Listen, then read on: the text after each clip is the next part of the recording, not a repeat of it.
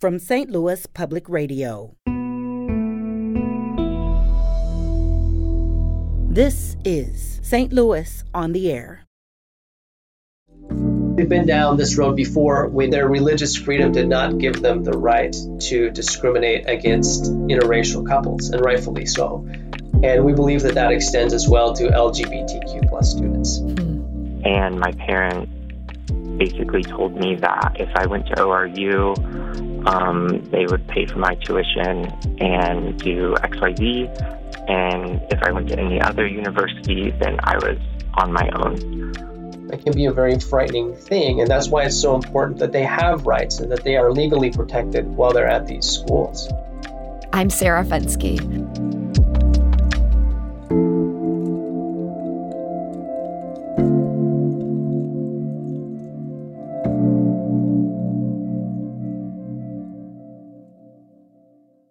A lawsuit filed earlier this year in federal court could have big consequences for a half dozen Missouri colleges.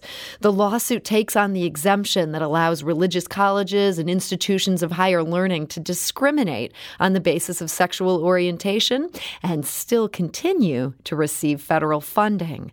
The lawsuit is the work of a nonprofit called Soulforce and its Religious Exemption Accountability Project, better known as REAP. It was filed on behalf of forty-four people, and that includes includes Missouri native Andrew Hartzler. Andrew is a graduate of Oral Roberts University who now lives in Tulsa, and he joins us today. Andrew Hartzler, welcome. Hi, thanks for having me. So, Andrew, Politico made you the poster child for this lawsuit. They wrote a long piece about this that really gets into your story. It's such an interesting story. Their piece opens with a description of a chapel service you were required to attend as a student. This was back in twenty seventeen. What happened at this particular chapel service? Yeah, um, I'd like to say that it's Politico did make me the cover of it, but there are forty-six other plaintiffs that are a part of the lawsuit, and all of us as plaintiffs are standing up for one hundred thousand plus students at religious universities across the nation. Um, but at the chapel service, um, basically we were are required to go to chapel twice a week at O R U, and at one of the services during the week, Billy Wilson, the president of the university, told us told the audience to raise their hand if they were struggling with um, sexual identity problems. Mm-hmm. And um, he told everyone to bow their heads and close their eyes. And he said that no one was looking and to raise your hand so that you could receive prayer. And I remember thinking that, being quite scared that anyone would raise their hand, and of course looking around like, oh my gosh, who's going to raise their hand to this? But um, it's funny, if you watch the video of the recorded chapel service online, the camera actually pans to the audience, and you can see everyone with their hand raised. Wow. And, and people would have known that this service was being videotaped, even though he said, oh, no one's going to be looking, all our eyes are closed? Yeah. At that point, were you concerned, like, man, I can't even raise my hand now if I wanted to? Um, I I don't think I ever would have raised my hand to begin with. I think I was more so concerned because it felt like a trap, that the university was trying to find out who the gay students were, basically, and this was a very nice way for them to do it. And, um, yeah, I certainly wasn't going to raise my hand, and I was worried about anyone that did raise their hand. So you, when you were at Oral Roberts University, you took a pledge. Students all had to take this pledge. It includes the promise, quote, I will not engage in or attempt to engage in any illicit, unscriptural sexual acts, which include any homosexual activity and sexual intercourse with one who is not my spouse. Was the university actively trying to enforce that and, and hold people to that pledge? Um, I think that the university was more concerned about the homosexual aspect of that as far as L G B T Q people, um, because there were straight people that were engaging in sexual acts, but the university wasn't too concerned about that. They were more concerned about people who were going against their definition of the right sexuality. And you found that out firsthand. Uh, you were ordered to report to the dean's office. What were they looking into at that point, or what, what kind of allegations were they asking you to answer to?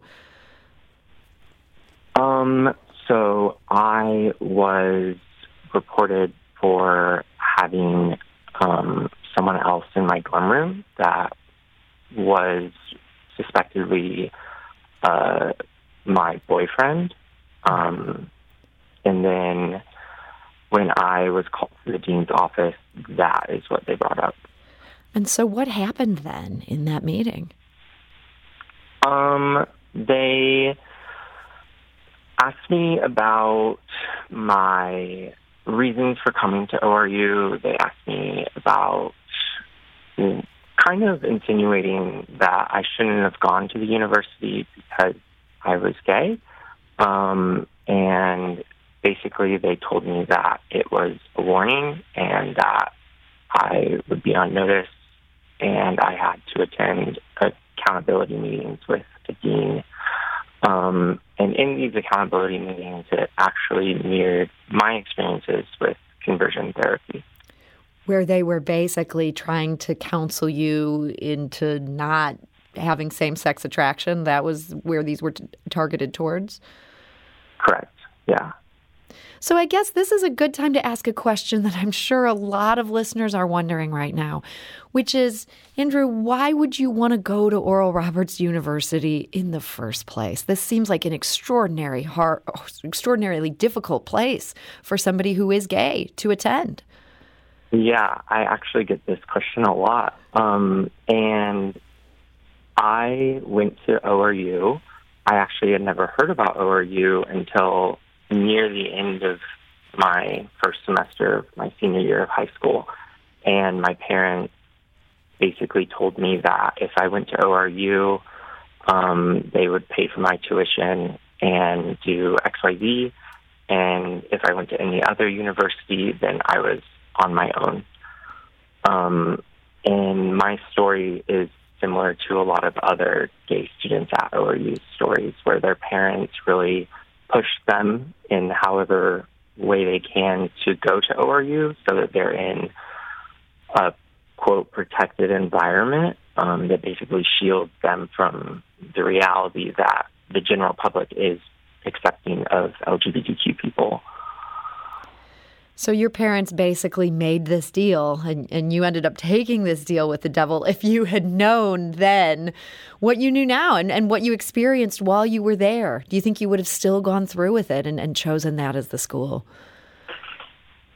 Um, I, I think that I still would have chosen O R U, um, because even though what happened to me was wrong, I don't think that it was right. It's more of a matter of like, fairness. And when I went to school, I went to school to get an education, not to be groomed to have my sexuality or gender to fit the definition of what the university sought. Mm-hmm. And you were able to ultimately graduate from there, even with this thing that happened in your your junior year, and you ended up in these counseling sessions that, that felt to you like conversion therapy.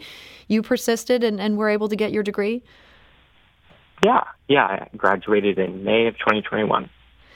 I understand just months after graduation, you ended up joining in this lawsuit that was filed by the Religi- Religious Exemption Accountability Project. What was your motivation for wanting to do that?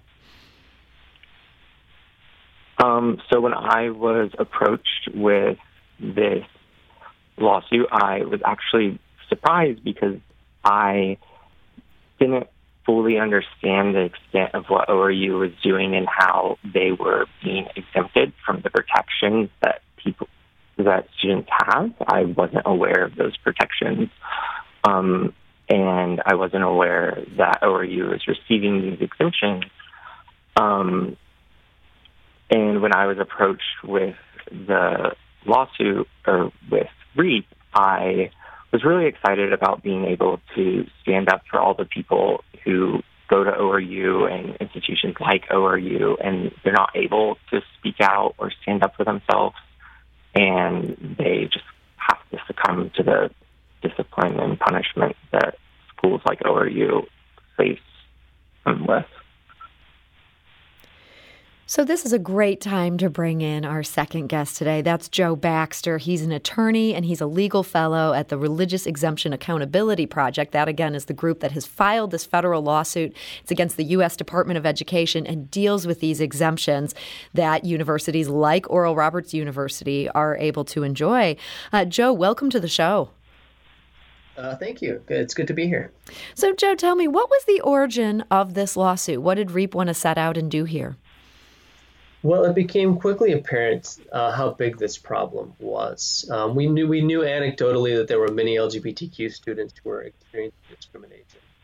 Um, but REAP uh, had a study done, and we found that uh, over ten percent of the students at these universities uh, identify as L G B T Q plus, and there are over a million students at these universities. So there's one hundred thousand students um, that are being discriminated against. These are there. These there are more than two hundred taxpayer-funded religious universities that openly and actively discriminate against L G B T Q.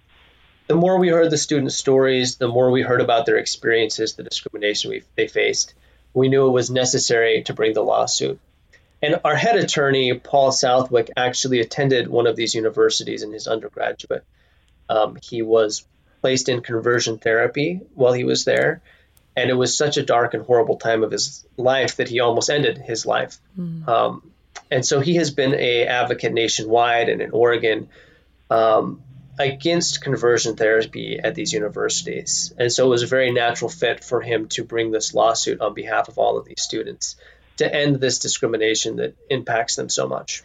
So how do you hope to use the federal court system to bring an end to this? Uh, how would this, you know, what's the sort of legal basis of this suit? Right. Well, the idea is that um, You know, the brunt of the case is that students are claiming a constitutional equal protection right to be free from being discriminated against because of their sexual orientation and gender identity while attending educational programs that receive federal funding. So if a private religious university wishes to partner with the government, provide edu- educational programs to youth, and if they want to receive taxpayer money to provide those educational programs, we argue that they have to provide equal access to all students, and that a student cannot be denied access to a government-funded program because of their sexual orientation or gender identity. So these students participate equally in society. They pay taxes. They've served in the military. One of our students is attending on a G I Bill after serving in the military for nine years. And with one semester left, she was kicked out of her university because she is transgender. These students pay taxes, they participate equally in the burdens of society, and they have a right to equal access to the benefits. We do need to take a quick break. We'll be back shortly to continue this conversation. This is Saint Louis on the Air on Saint Louis Public Radio. Support comes from the Missouri Forest Products Association, providing more than forty-one thousand jobs in the production of wood pallets, railroad ties, white oak barrels, hardwood floors, and more. Details at choose wood dot com. Welcome back. We are discussing the federal lawsuit filed over the exemption enjoyed by religious colleges, basically allows them to discriminate on the basis of gender identity and sexual orientation. And my guests today include Joe Baxter. He's an attorney and a legal fellow at the Religious Exemption Accountability Project, which filed the suit. We're also joined by Andrew Hartzler. He's a Missouri native, a recent graduate of Oral Roberts University, and experienced this firsthand um, in very recent years here. Now, one One of the Missouri colleges that would be affected if this exemption goes away is the College of the Ozarks. That's in Branson. Uh, Saren Craig attended the college in the early aughts, and the Missouri native told our producer Danny Wisentowski how they ended up at the college. My dad had gone there, and it was, um, you know, it's called Hard Work U, College of the Ozarks is, because you can work for your education, and you're not supposed to get student debt. It sounded like a really good idea to me. Um, and I wasn't aware, I like of the, the strong, like religious component of it. I kind of knew it was a part of it. Like you kind of had to go to a number of chapels every, every semester. But that religious component proved a problem for Saren, who'd been bullied as a teen for how they dressed and presented. After enrolling, Saren realized they were attracted to other women. They ended up in counseling sessions with a therapist who suggested that was the source of their depression, and that led to even more problems. Saren ultimately decided to drop out. It just felt really fake, uh, really contrived, um, and it didn't feel like uh, my true self, and I had to get out of there. And basically the only thing that I, the only way that I kind of thought uh, to do it was like maybe I would join the Air Force, and so that's what I did, uh, getting out of there. Now, Saren Craig later filed a complaint against that therapist, but it went nowhere. They also finished their degree at a different university. They're now a registered counselor living in Portland, Oregon. Saren has joined the lawsuit against the religious exemption, and they explained what they hope will come out of it.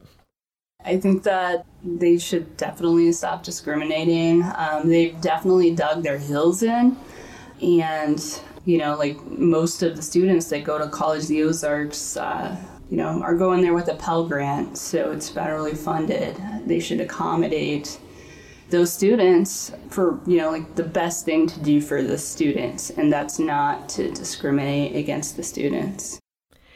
And that is Saren Craig, a former student at College of the Ozarks in Branson.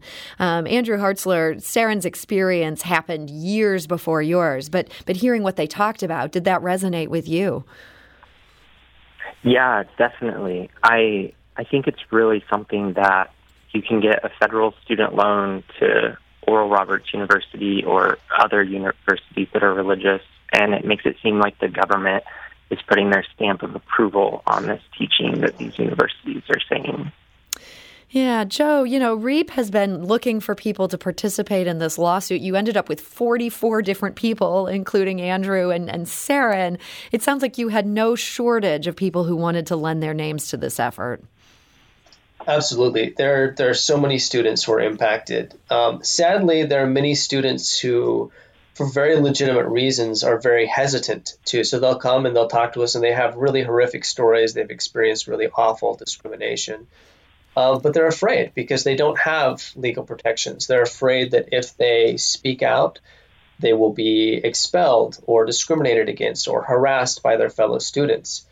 Um, so it's a very scary thing. And I, it's incredibly brave of each of the plaintiffs to stand up and tell their story, because it is a very, um, it can be a very frightening thing. And that's why it's so important that they have rights and that they are legally protected while they're at these schools. So, Joe, looking at this lawsuit, it basically rests on a part of the law that many of us have heard a little bit about. This is Title nine. Uh, that says that universities receiving federal funding can't discriminate on the basis of sex. That didn't always include sexual orientation or gender identity, but that has really changed over the years. How has the interpretation of that uh, shifted, uh, thereby almost requiring this exemption if these religious colleges want to keep doing what they're doing? Yeah, I- There's there have been subsequent court cases um, that have said that uh, sex includes sexual orientation and gender identity, so protections for discrimination against uh, dis- discrimination on the basis of sex also includes discrimination on the basis of sexual orientation and gender identity. And the problem with Title nine is that Title nine has this exemption that's very broad that says if you're a religious institution, basically you are exempt from Title nine.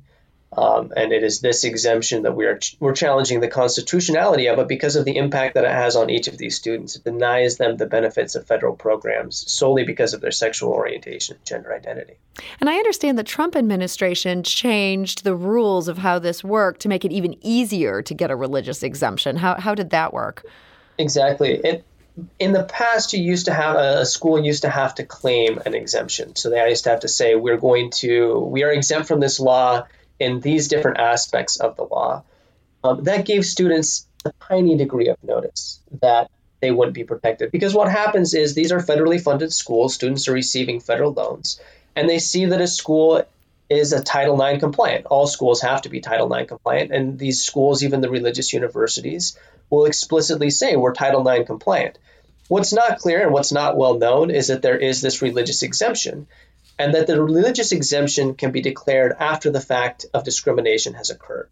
So a student can go to one of these universities. They can think that Title nine protects them.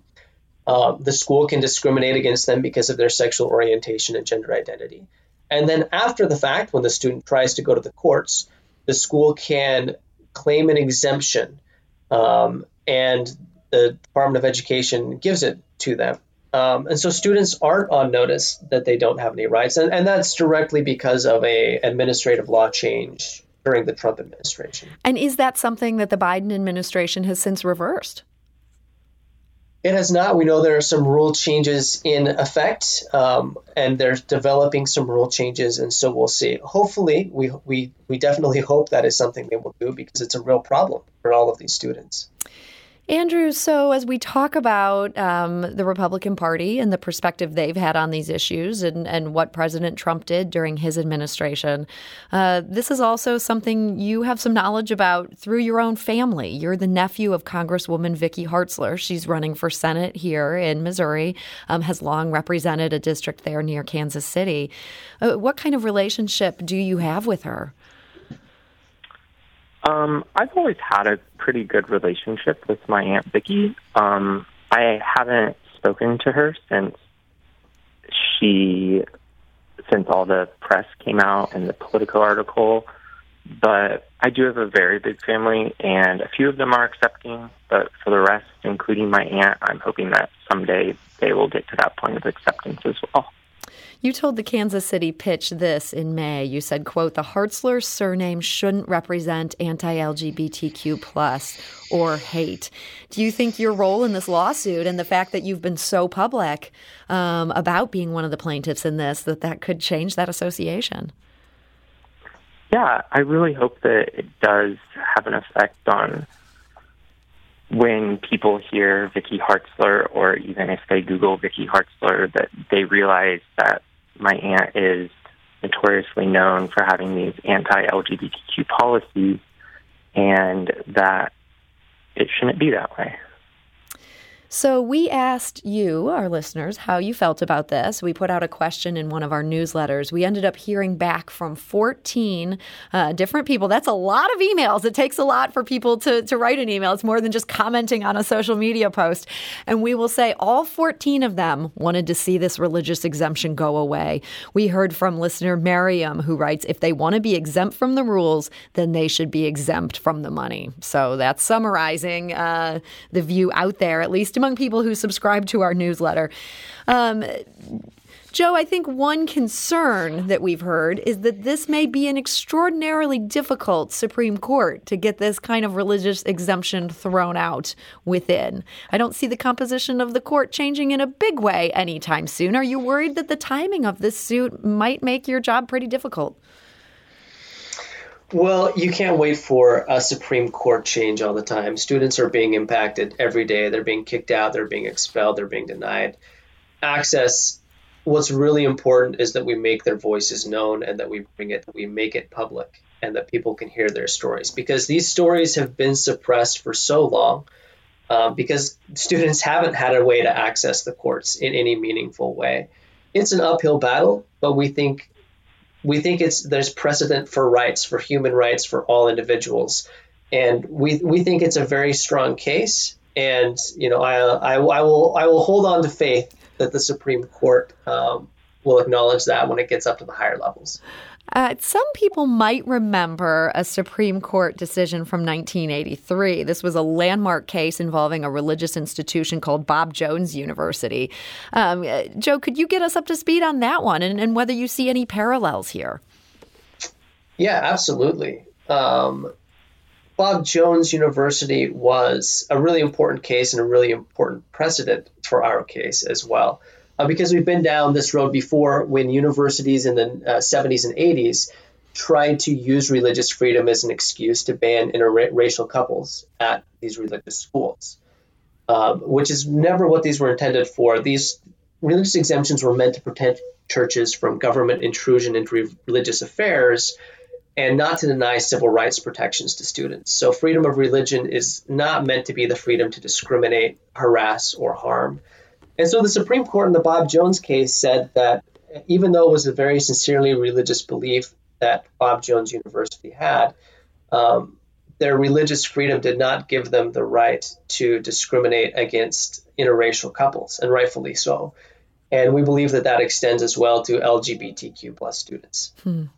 It's interesting. It feels like interracial dating was something that um, maybe the court of public opinion uh, moved forward on more quickly than the L G B T Q issue, but that that is changing and has changed so much in the last ten years. Do you think we're at a point where we could have reached that we could reach the tipping point where even a conservative court might be open to saying, no, you you can't discriminate in this way? I would hope so. I think when you see the impact on students' lives, it's so necessary to get an education today. Students spend so much money. It's it's a necessity for many people in order to have economic well-being in their lives. And when you see the damage and harm that these exemptions create, yeah, I hope that the, the courts will recognize it. And I hope that the schools will recognize it too, because they have a duty to watch out for their students. We entrust them with our youth, to educate them, to take care of them.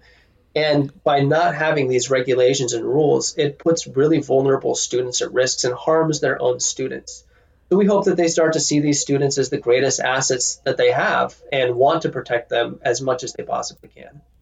Andrew, so we've talked a bit about your personal experience today. We've also talked a little bit about the bigger picture. What would you want people to leave with um, as, as we head out of this conversation? I think that ultimately I'm doing this because I don't think that any student should be made to feel like they're better off dead than alive, not in college, not in high school, and not in elementary school. Um, I know that my experience in high school and college, I had to hide who I was and was told that who I was was wrong. Um, so ultimately, I think that the government shouldn't be exempting us. Well, Andrew Hartzler, I want to thank you for joining us today. Yeah, thank you so much.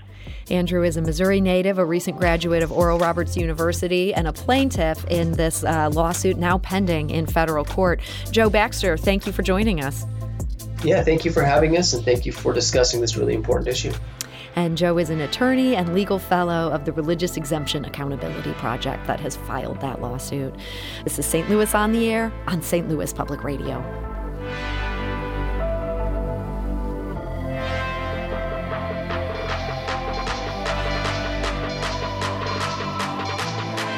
This episode was produced by Danny Wisentowski with audio engineering by Aaron Dorr. Our production intern is Avery Rogers. This podcast was mixed and edited by Aaron.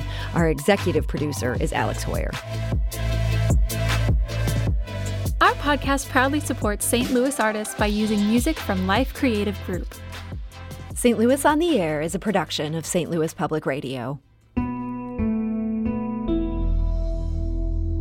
Understanding starts here. Do you find yourself regularly listening to episodes of Saint Louis on the Air? Suggest us to a friend you think might enjoy our conversations. And leave us a review and rating on Apple Podcasts on the App Store. It's the simplest way to help people discover our show. Thanks. Saint Louis Public Radio is a member-supported service of the University of Missouri, Saint Louis.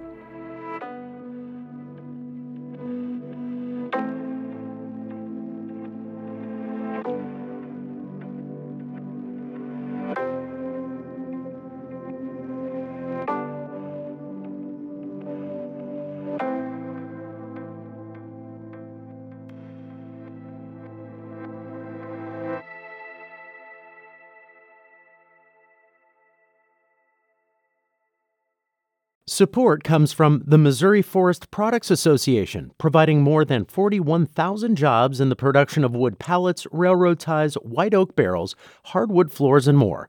Details at choose wood dot com.